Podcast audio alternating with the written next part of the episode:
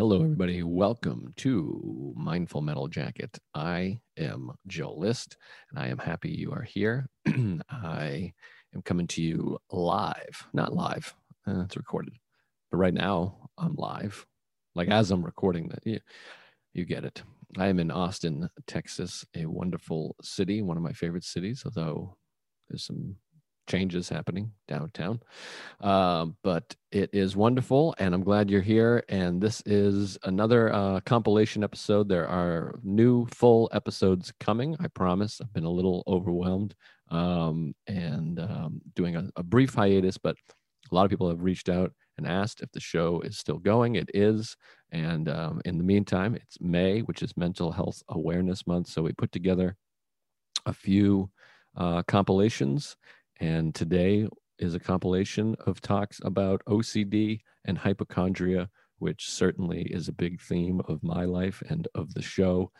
And um, I got some great guests and some some great snippets from some past guests, including um, there's a bunch of my dear friends, Isabel Hagen, Steve Rogers, who's been on the show twice, and uh, Greg Warren, who's an OCD sufferer and was kind enough to come on and talk about it, and uh, Bridget Phetasy, who is a fellow hypochondriac and a sort of a hypochondriac in recovery. And she's been extremely uh, helpful to me and was helpful in this episode, particularly. So there's a bunch of stuff from all of them. And um, I think this is a great episode that um, the producers of the show were kind enough to put together. And um, I'm really uh, happy about it and excited about it. And I hope you'll get a lot out of it if even if you don't suffer from either of those things. There's a lot of great tips and um, insight on just how to live a, a, healthier lifestyle. So grateful for all those people. They're all people that have uh, helped me a lot uh, through my suffering of these things. And they're also happen to be really funny people as well. So um, i hope you enjoy it. I hope you'll look them up. If you don't already know them they all are great stand-ups and storytellers and podcast hosts and a whole bunch of other stuff. So, but mostly great people. That's most important to me. Or maybe it's not. I really appreciate comedy. Either way, I appreciate the support. Um, keep remain subscribe, subscribe to the YouTube, subscribe to the podcast, leave a nice review. And I promise there's some cool guests coming up soon, and we'll be back with fully fresh new episodes as always, I'm really grateful that you're here, that you stopped in to watch and listen, or however you're consuming the podcast. And um, and I just did the uh, Joe Rogan experience. We talked about it there, so hopefully that means some more good big things for the show. And um, I just wanted to express my gratitude. And um, like I said, there'll be some new full interviews coming up soon. But until then, enjoy this compilation of past guests talking about OCD and hypochondria and when you're done, if you want, go check out those full interviews check out these wonderful comedians. I appreciate it. And here's a quote that I've done before. It's one of Mark Twain's most famous quotes, even though it's always quoted in different ways. But he said, I've suffered a great many hardships in my life. Most of them never happened. It's sometimes quoted as uh, difficulties or tragedies, whatever. What, fill in whatever word. But most of them never happened, and that's how I feel about hypochondria and anxiety. Most of the stuff that I'm worried about has never really happened. It's all projection. We're all fine. You're doing great. Now enjoy these conversations. Thank you. I love you.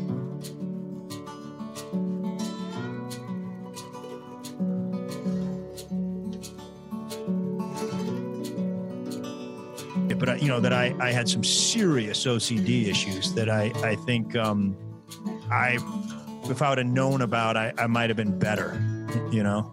Uh, better at wrestling, wrestling yeah yeah i think you know I had more I, I, I, had, I had success I, I had a lot of success but i think i could have had even more if i would have just gotten out of my head a little bit or even recognized that I, that I had OCD. And I sort of found out when I was living in New York that that, that I had OCD. Now, uh, is that something? Because I'm an OCD sufferer myself. Was that something that you went and had diagnosed, or did you just start to understand, yeah, pick these things up?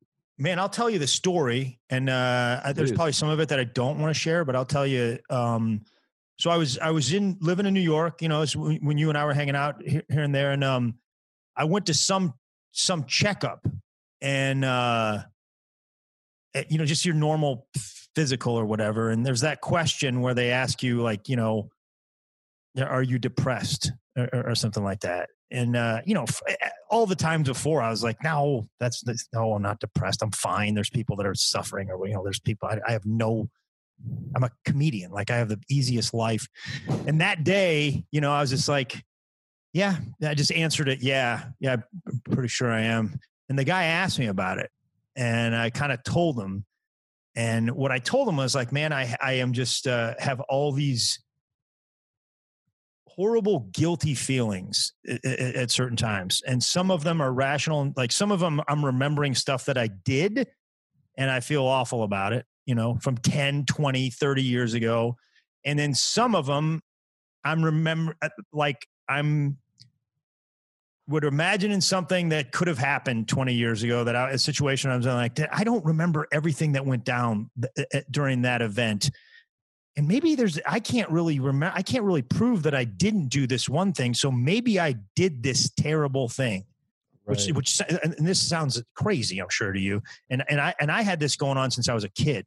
And uh you know i would like as a little kid i remember confessing to like breaking stuff that i didn't break you know you know it, it sounds insane but it just it would it would sneak up on me at different times in my life and for whatever reason during time when I was in New York, it was really hitting me hard. And I'd never really said it out loud to anybody. And the guy was like, Yeah, man, let me have you talk to our uh, social worker that's on staff here. And I'm like, I'm not talking to a social worker. Like, what that, that sounds like? That's not, no, I'm not talking. There's like, trust me. He's like, had to talk me into it. She's like, really? She's, she's good. You know, she's, so I, I, I, it was terrifying. I talked to her the most thing I was terrified was like, I'm going to tell these people that like I imagine that I did this stuff, and they're going to be like, "Well, you did it. We know you did it." You know, right. you know.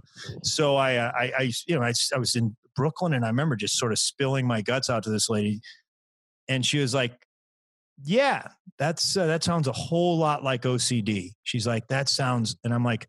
Well, nobody ever said OCD. I don't think it's OCD. You know, she's like, that sounds a whole. She goes, you know, you live in New York City. She goes, let me let me do this. Let me call around and let me, you know, basically therapy was founded on the upper west side of new york city she's like there's a guy somewhere in the city that's the best for what you're talking about at least let me hook you Up. so i went and i saw this guy and i mean the day i walked in there he's like i start talking for 20 minutes he's like this is a thing called scrupulosity ocd um, and it's uh, mostly common with people religious backgrounds and i'm like well i'm not he's like but it happens with other people you know and uh, just the fact that he said that it was a thing really I'm like, oh, oh, this is a thing. This is I thought this was only me. I thought this was only my thing. Right. Um, and uh, and I, you know, I got some help from him, and I'm, you know, it's it creeps back up now, and I should probably be seeing a therapist more. But it it really helped just to see him for ten times. And I have other OCD stuff too, like the normal, you know, you know some of the the other kind of stuff. But uh, you know, I remember just like in wrestling, imagining like this guy, like I still remember my senior year, I was wrestling in the conference finals against this guy that was not good, Joe. He was not. He was not good. And in my mind, I was like, I, I, I don't think I can beat this guy. I just had it imagined. You know, I just created this version of this guy, and I went out and won like fifteen to nothing, and you know, in like two minutes. And I and I did more and more on that in college. I was just I was just in my head a little too much. You know.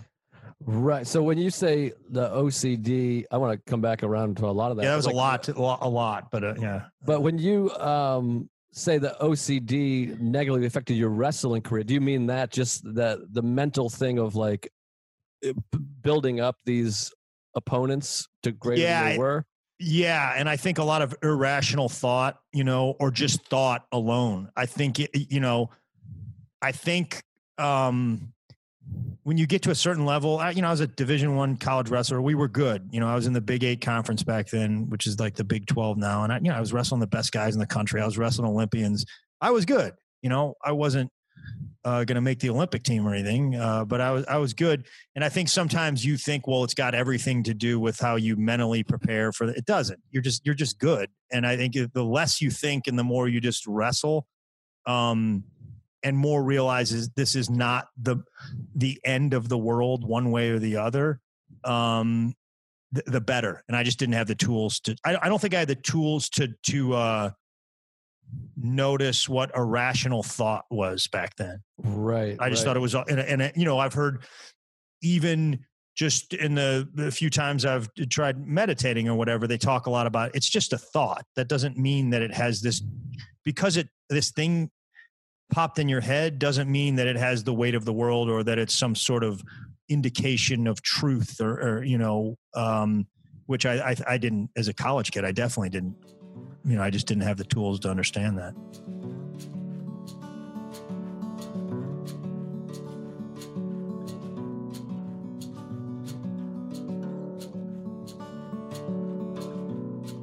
We're I'm weirdly adventurous. I've learned this about myself. I'm I was the first one in the river. I'm definitely I will I know that the feelings you and I are describing are just being outside of our comfort zone. So Right.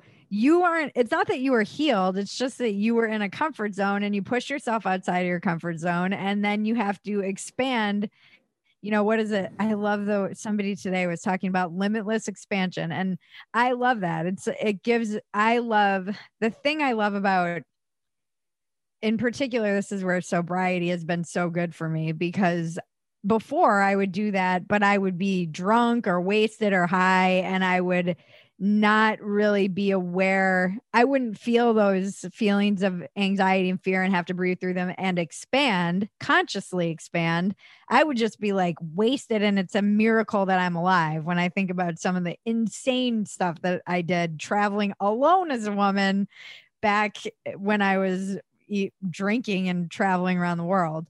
And now I get to be in these situations where, I mean, I'm with people who I have to trust know the environment better than me. Can anything go terribly wrong at any minute, anywhere you are? Yes, like an engine started on fire and it felt debris fell out of the sky and that could happen to me right now sitting here Right. and i that was a big part of how i kind of cured my own hypochondria weirdly. I started like counting the many ways that i could die in any moment which seems counterintuitive but it was like the illusion of control um kind of has to be shattered for for me to be able to really be present and and and to diminish some of that anxiety because it really is just me wanting to control everything everything about my body my health my experience and to my hypochondria acts up in instances when it, i noticed i started noticing when it would appear and it was always in like the same s- moments or situations that then I went to my therapist and I was like, let's deal with some of these. One was shame around sexuality. I would get hypochondria around that, um, was one area. Another area was when I was doing something really exciting and I felt like I didn't deserve it or I was going to die. Like right before I went to Australia, I was like I I had the most debilitating hypochondria and it was because I felt like and I don't know if this is being raised Catholic and like Catholic guilt or what got squirted into my brain that made me feel like I'm fundamentally worthless and I don't deserve good things and I will die before I get good things or be punished for it.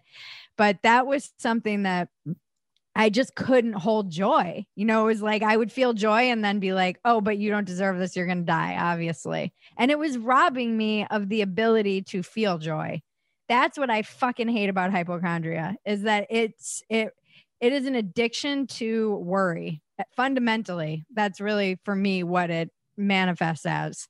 And it feels like once you're in that loop, it's so hard to get out of it. And then I hate myself because it's so self obsessive Right. and it it ultimately is robbing me of whatever joy there is to be had in that present moment. You know, there the brain doesn't know the difference between fear and unless it's like fight or flight fear and this is how I have really helped myself with stage fright it it doesn't know the difference between um being excited and being like stage fright nerves Right. or being nervous in a situation that might be new and so I just have to tell myself, okay, yeah, there's a rational fear that I'll get mauled by a leopard. that is true. But more likely than not, these guys know what they're doing. And I'm also just excited because this is new and crazy and outside of the box. And then we did this other thing where they dropped us off on top of a freaking, they call it a cup, A, but it's a big rock, this helicopter, and left us there for an hour and like 40 minutes in the middle of like, it was again after all of this stuff you hear, like, don't get out of your car. Right. They're like, we'll just fly around and make sure there are no lions or leopards. And then they just dropped us off on this rock. They're like, we'll be back in an hour. And an hour hits. And I'm like, they're not coming back. God. this uh, it sounds horrifying but what what you're saying about hypochondria like you just nailed it exactly for me i've always had the same thing it's always come up when i do the tonight show or i'm getting Mm. married or whatever it is it was always something that would accompany something great or going to Paris or going on a world tour. And it's the same thing. It's that like I'm gonna die before I can get this. And I've come so far because I can now realize like, oh, there's my anxiety. That's just my anxiety. And it's a combination of therapy of recognizing that there's my anxiety. It's doing that thing, and also the meditation of like this is just an appearance in consciousness Totally. and it's it's just passing it's just thoughts my thoughts are not reality and fear is just fear so that has really minimized it. Um like when i did deal with it in ecuador there was a moment where i'm i'm sitting at the table and everyone's having laughs and i'm like googling bell's palsy. And it's like it was just like five minutes and i was like this is out of control obviously. And then i use this website anxietycenter.com which is a great website because it lists like every ever recorded symptom of anxiety and like tingling in the face and hands is like one of the number one things. And it's things i've Mm. dealt with before but as you know with hypochondria there or in, in anxiety there is that thing of like most likely this is anxiety. My nervous system has been put to the test by riding a half hour long 600 feet cable car in ecuador and but also i'm like but it, it- it's tingling. I mean this could be my it, it could be some kind of neurological thing with my head but it, it was short lived it turns the volume down and shortens it through all the work i've done. Eh, but it, it does make me able to be like oh this probably has a lot to do with the fact there was a horse running at me the other day. Um, Yeah. you know what i mean? So it, it was quicker but like you mentioned i start having that self-loathing of like i'm still doing it. I'm on this amazing trip with great friends and i'm googling fucking cerebral palsy which i don't even know what that is.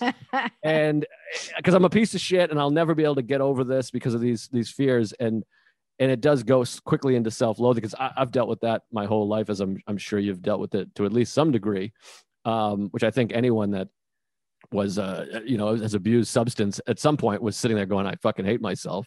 Yeah. um, but so it's getting better but that makes a lot of sense with the hypochondria but do you ever s- you start to slip back into it occasionally or want to google illnesses or no I won't let myself. I basically made a rule with my primary care doctor years ago, who I've had forever, and I love her. She's brilliant and laughs at me, which I need.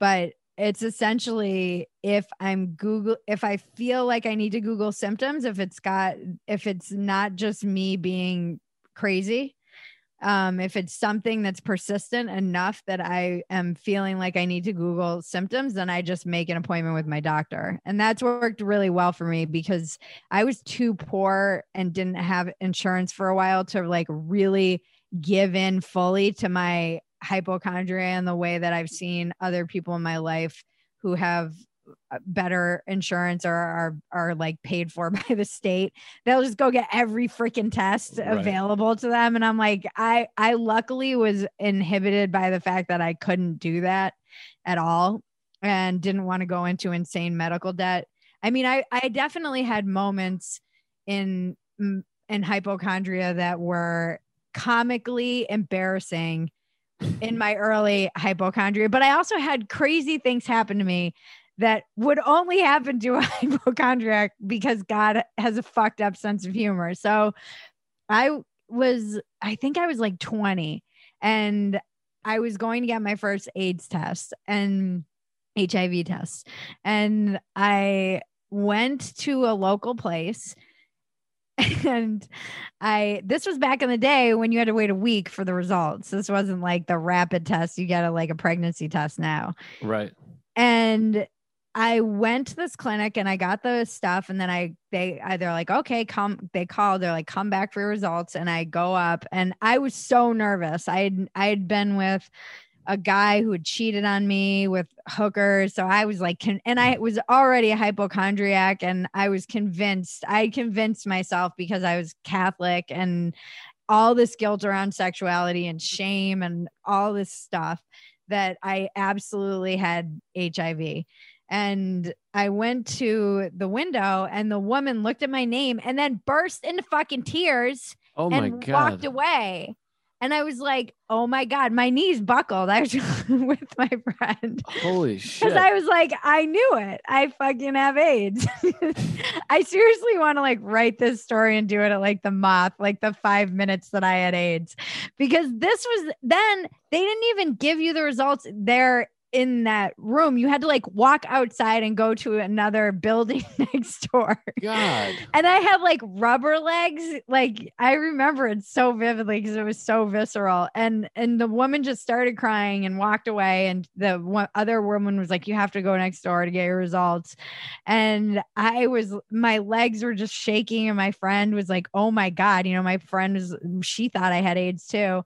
And then we go into the next place and this nurse runs out and she's like i'm so sorry. That woman just got bad news about a family member. I was like this is fucked up. Like i should sue you for emotional distress. You should not be crying when somebody's coming to get their hiv res- results like burst into tears. It was i was That's like it, it traumatized me I, I, I was, I, you were, I thought you were going to say you got like a false positive because I had a friend that happened with that. So she was just crying on her own thing. Like she just was yeah it I mean, had nothing to do even more me. insane. I mean, that's, that's fucking crazy. yeah Well, it was nuts I'm glad you didn't have AIDS. Uh, I was just writing about HIV because I, I can't remember if we talked about this, but I, I was talking about it to somebody, but I had, I just found these notes that my mother had stored when I- was seven. I went to a psychologist to have like a, what do you call that? An assessment or whatever,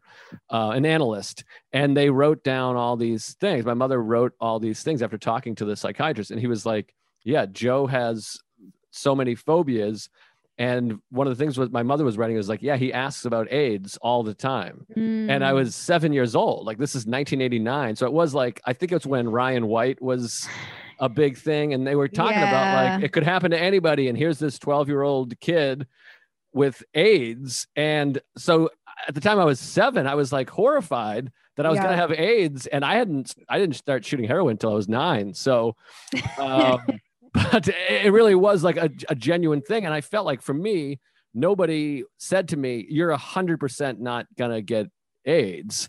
yeah Why do you think you're going to get this or whatever? And I, I feel like I was never shielded from those things as a, as a young kid. Like my family would just talk about it and play the news in front of me and all this stuff. And that Ryan White, I, I hated that son of a bitch because he was like this 12 year old, you know, white kid from the suburbs, whatever, who they're like, "Ah, anyone could just get it. Cause he, I think he had a blood transfusion is how he got it. Do you remember that Ye- kid? I do. I I feel like um I there's a mosquito in here. It probably has Um, AIDS. I used to think I could get it from mosquitoes. Um I but I do wonder how much of that was just that like you said we kind of came of age because then I went to a doctor one time and I was like I'm nervous and he's like um he's like why? I was like because i'm i just am worried that i have aids. And he was like he started laughing at me. He's like no one dies of aids anymore. He just like laughed at it. He was like bridget even if you have it like it's you're not gonna die. And i was thinking about like how far we'd come even in in that statement just that he was like no one dies of aids anymore. It was like he looked at me like i was a ridiculous person because i still had the mentality that I was raised with and came of age. We kind of came of age as it was like the the epidemic was really unfolding. They were starting to name it, know what it was. There, it was untreatable. It was basically a death sentence. And I almost am like stuck in my brain in that place with it and now it's like it's so manageable and it's it's a miracle of modern medicine and um it's something that I lived in so much fear and and there was so much stigma around it and shame and uh, all of it. And so yeah there's I I think my hypochondria really started around around AIDS and sexually transmitted diseases, but in particular HIV, just because of our age as we were growing up in our teens, you know, preteens, this was like it dominated the news cycle. So yeah, of course we're gonna like that's in our brain. That's in our that's that that got in our in that like developmental stage of our life.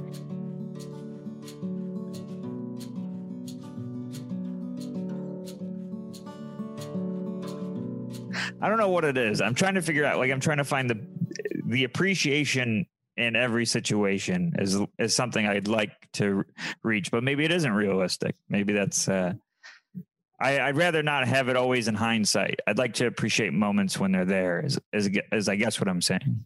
Yeah, that's that that is that's the goal. I understand yeah. that if that's what you mean is to yeah. be present and um yeah to be present and experiencing it because that's the thing with mindfulness too is is experiencing anger depression sadness as what it is as an appearance in consciousness yeah and to be present with it where often we try to uh escape from that to get rid of that which just right. makes it worse and is futile instead of just sitting there and being like okay i'm i'm anxious right now why am i anxious and then what i like to do is and we've talked about before is like get in touch with the physical sensations of anxiety.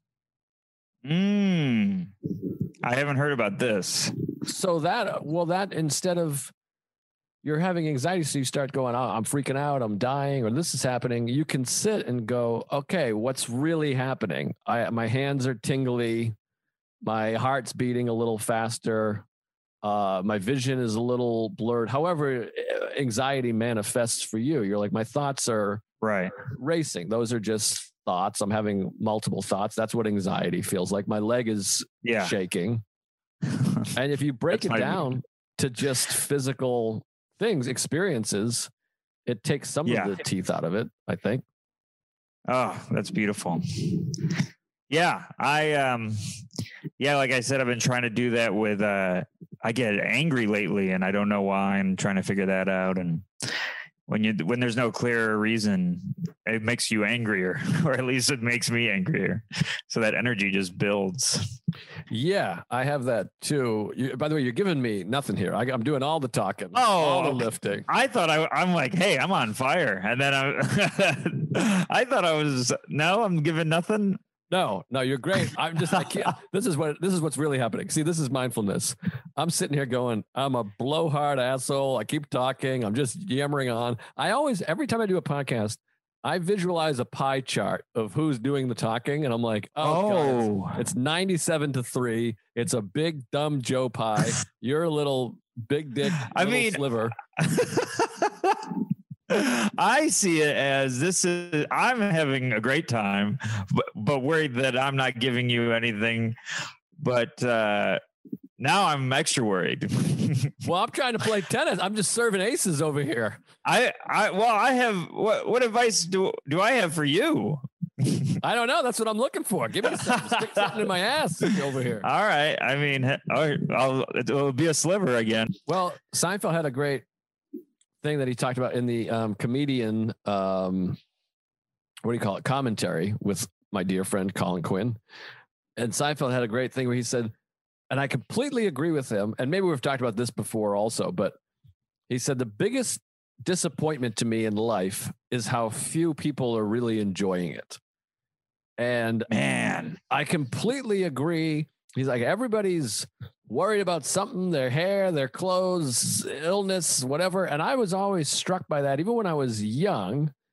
And when I was really young and into like teenage years and in my early 20s, I was always the guy that was like never worried about anything. Then I got hit with anxiety and depression and stuff. Right. But it is striking yeah how few people i mean really few people seem to be enjoying life Um, and Yeah. I've always had that thing where people are always like, "Oh, you're always up for something. You're always planning things and doing things. Oh, it's so exciting." I'm like, "Yeah, I mean, what are you? What are we doing here? What are you Right. doing? What are you talking about? Of course, let's Yeah. go." I, I never understood it, and I always found it uh surprising and a bummer. I mean, like I know, like, I mean, there are millions of people who just aren't even trying to have fun. It seems like.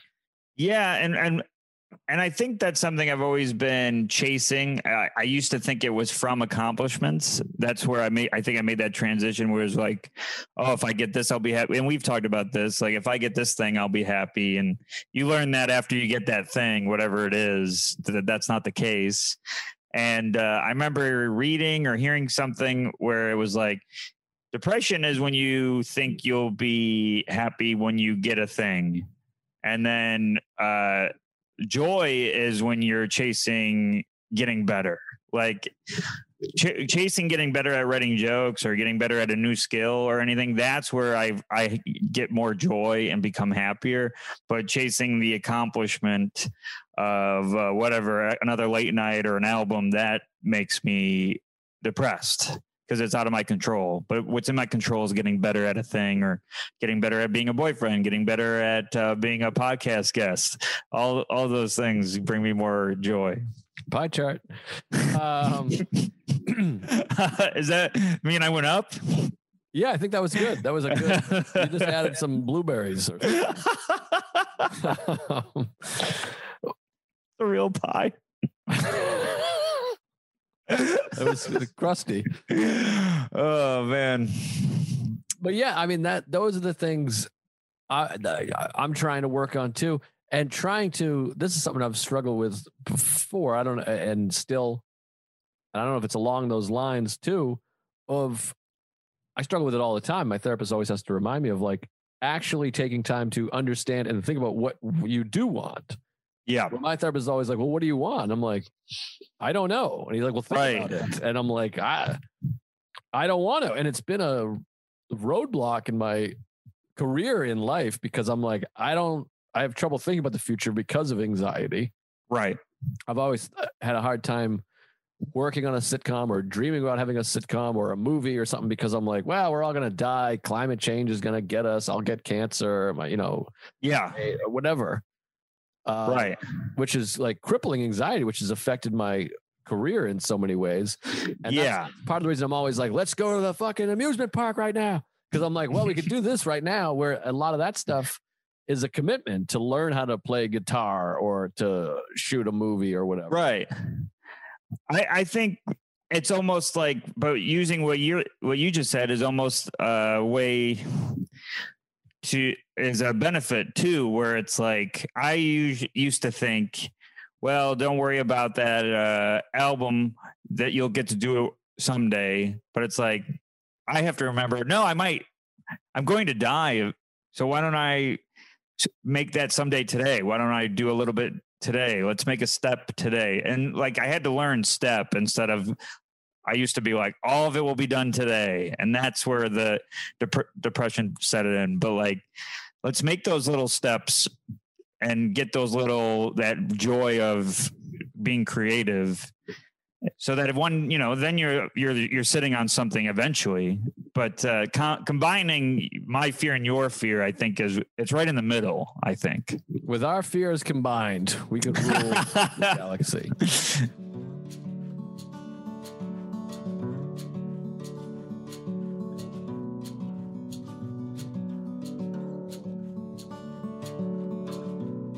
Mine has eased up a little bit over time as well, but I also used to do the thing where like I essentially would have to roll my eyes as a tick. Like I just did it for you. Like I don't know if you can see that, but that was a. People tick for me. can't. So people would think I was rolling my eyes at them because I just like had to do that motion where Weird. I like roll them up. I have a thing that I do in the car, and I this is all OCD shit where somehow I would I would think about crashing or destroy the car, which I still have when I drive. Of like, what if I got hit by a car, or drove off, and died in a car wreck? And I would have to do like knock on wood. Like people were like, "Ah, don't knock on wood," and somehow I started by knocking on my head, like that old joke, knock on wood. People would knock on Mhm. their head, like their head is wooden. And then I thought of the joke wood, like an erection meant wood. That's what you would say years ago. So I would knock on my crotch and then I would knock on just the dashboard because that feels like what you would knock on. So for like the whole for 15 years of driving, anytime I had a bad thought or someone would say something, I would do all three. I would have this tick where I hit my head and then my groin area and then the dashboard. And Yeah. no one ever really noticed it, but it's something I've done 5,000 times. Yeah, I had a period. It's so I'm we sh- really do have a lot of. Si- I had, yeah, having mine soon. Uh, can you tell? I uh, that wasn't funny. I'm sorry. You can edit no, that it's out. terrific. Um. Anyway, I'm to edit out all of your lines in this. just edit out. Just I'm not even going to send you my track. It's just going to be me for 25 minutes. but I had a really similar thing. I, I outgrew you outgrew the knock on wood thing completely, right? You don't do that anymore. I think so. I don't know. I haven't. I don't know. I mean, I drove here by myself. Maybe I did it. I might do it, and it's not even. It's like so subconscious. But I think now, like you said, I'm like, I don't need to do that. It's like, you know, this my OCD. Sarah calls it the my Joe CD. Oh, okay. Because I used when I was maybe 11 for about a year. I des- I also decided I needed to knock on wood anytime I had a bad thought. Like I would be like in my head, I'd be like, "You never had cancer," and then I'd have to knock on wood.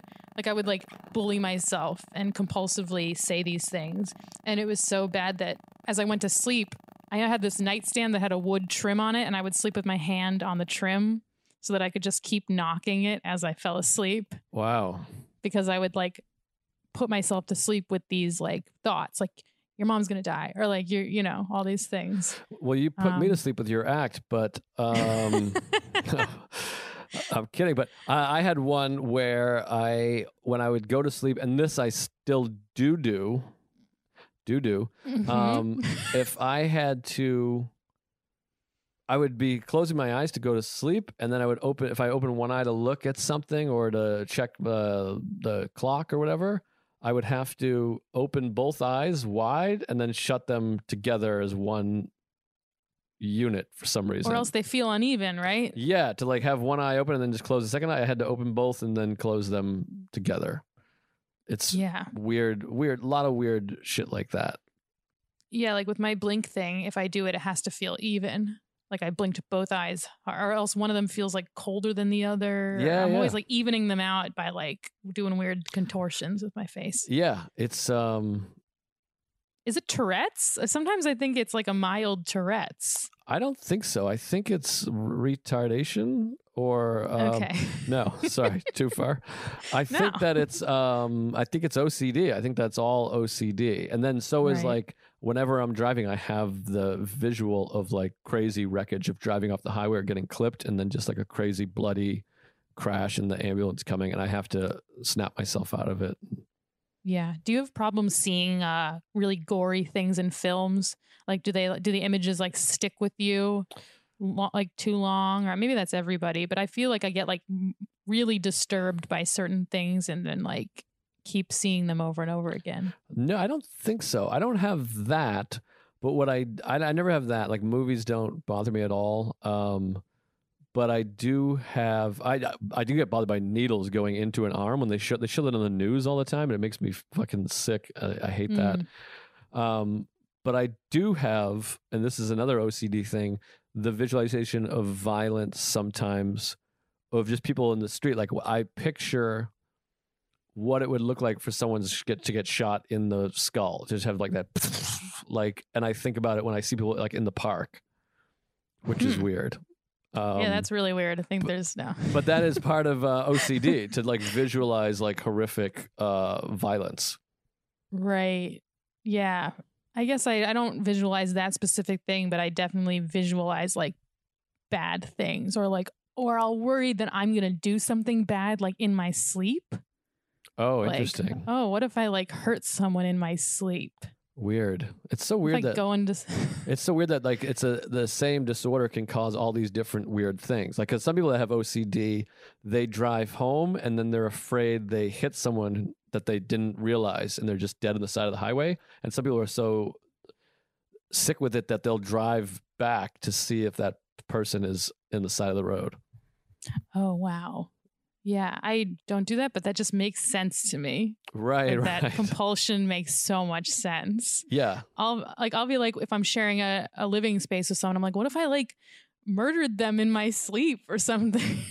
Yeah, it's fucking weird that those thoughts are in there. Or things of like laughing at a funeral or screaming like the worst thing possible in the supermarket. I have things like that. Like, what if I yell something horrible? Yeah. Everybody- I also will just laugh when someone tells me horrible news as like a it, I get uncomfortable and it's like a reflex. Like someone will be like, "Hey, you know so and so like they died." And then I just like or if I'm telling someone someone died, I always laugh Yeah, as I say it. it's so funny. I mean, we gotta we gotta wrap up here soon, but um, Mindful Metal Jacket is hosted by comedian Joe List. Produced by Joe List. Edited by Matt Kleinschmidt. Executive producers Robert Kelly and Matt Kleinschmidt for the Laugh Button Podcast.